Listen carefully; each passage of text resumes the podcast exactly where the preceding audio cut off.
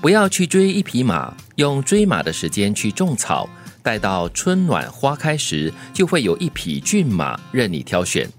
假装自律之所以痛苦，是因为你想得到那匹马，却不知道自己为什么要那匹马；而自律之所以自由，是因为选择骏马的机会越来越多，而你也已经成为了更好的自己。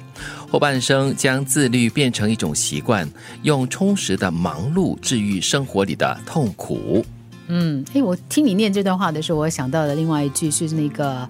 花若盛开，蝴蝶自来啊！对对对，你把自己做好的话呢，就会招引各方面的好的事情发生了。嗯嗯，正如刚才第一句所说嘛，有时我们盲目的在追逐，追呀追，不晓得追着什么，是，然后追了一圈后回来。嗯，好像一无所获。那我刚才在做些什么？或者是不知所以然？你为什么要做那件事情？哈，所以你看啊，这个是非常形象化的。你要追一匹马，你不如就用这个追马的时间去种草，种好了草，然后呃，满地的仙草就会吸引这个马骏马来呀，很多马让你选了哦。这段话当中的“自律”两个字呢，让我有很多的想法哦。因为我觉得我是一个不太自律的人啊。对，就是在生活当中有很很简单的一些东西，我觉得我没有那样。的坚持度哦，哎，我感觉可能是错觉吧。我真的觉得你是一个蛮自律的人。错觉，时间方面 各方面的安排啊，我觉得你工作生活好像都安排的很好。那个规律还可以，但是比如说像跑步，我常常在看到有人在跑步的时候会想，哇，这个人怎么可以这样子坚持这么久？嗯，所以我都不敢去看王德林跑步。第一，我追不上了。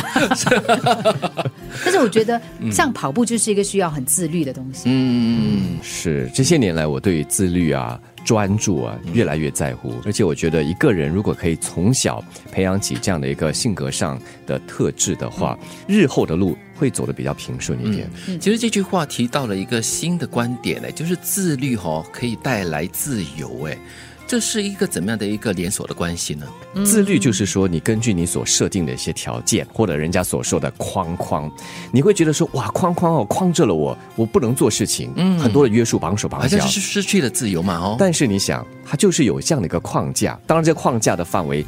呃，多宽多窄由你来定，对吗？但是你既然有了一个指标了之后，其实你是更自由的，因为你知道你的空间，你可以游动的这个范围到底在哪里？哦，你在框架里面可以自由的发挥。嗯，我想到了一个很小的生活小事，像我的先生呢，他在就是起床之后叠被铺床这件事情，他是很坚持的，就是可能时间再紧迫，他都一定要先完成这件事情，他才会离开房间。哦，这是一种很自律的方式，所以他自律我。自由了，他的自律带给你的自由了。其实我是想说，因为他这样的一种自律哈，你会发现，其实呢，因为房间变得更加所有的整齐，嗯，所以你的心情自然的就更好一些。每天你回到家打开房门的那一瞬哈，那个感觉是非常好的。哎，我还好嘞，我看到那个被单好像这样子呃乱乱堆积如山乱乱的话，感觉哎，这是我的房间哦。但是像他他的先生这样子的，我觉得是一种仪式感。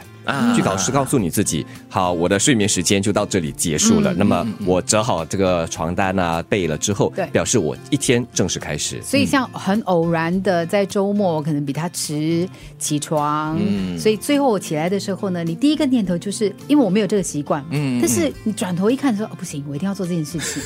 所以我觉得那个是一个很好的一个培养。哎，我觉得这是一个很好的习惯。我觉得这是一个很好的绝配，一个自律，一个自由。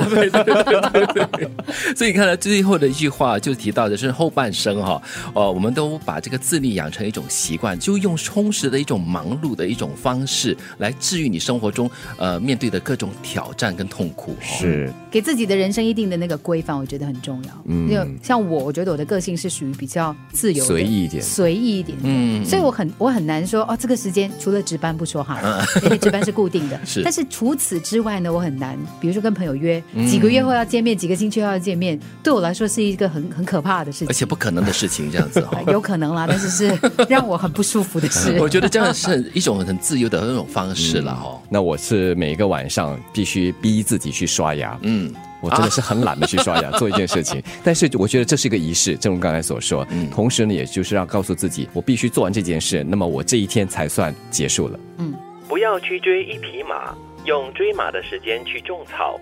待到春暖花开时，就会有一匹骏马任你挑选。假装自律之所以痛苦，是因为你想要得到那匹马，却不知道自己为什么要那匹马；而自律之所以自由，是因为选择骏马的机会越来越多，而你也已经成为了更好的自己。后半生将自律变成一种习惯，用充实的忙碌治愈生活里的痛苦。